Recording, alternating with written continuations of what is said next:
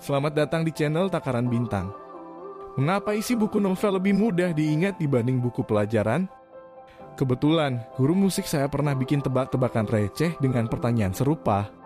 Guru tahu nggak, kenapa novel lebih mudah diingat daripada buku pelajaran? Saya kenapa, Pak? Guru karena nggak ada ulangan. Namun jawaban beliau memang tidak salah. Karena tidak ada ulangan, maka tidak ada beban ketika membaca novel. Selain itu, novel memiliki sebuah alur yang jelas dari awal sampai akhir. Berbeda dengan buku pelajaran yang tidak memiliki cerita atau tokoh. Lah, terus buku sejarah gimana dong? Bukannya ada cerita dan tokoh? Memang sih, tapi novel mana yang menyajikan informasi tanggal peristiwa setiap satu baris sekali? Novel mana yang menyelipkan informasi sejarah setiap satu paragraf sekali?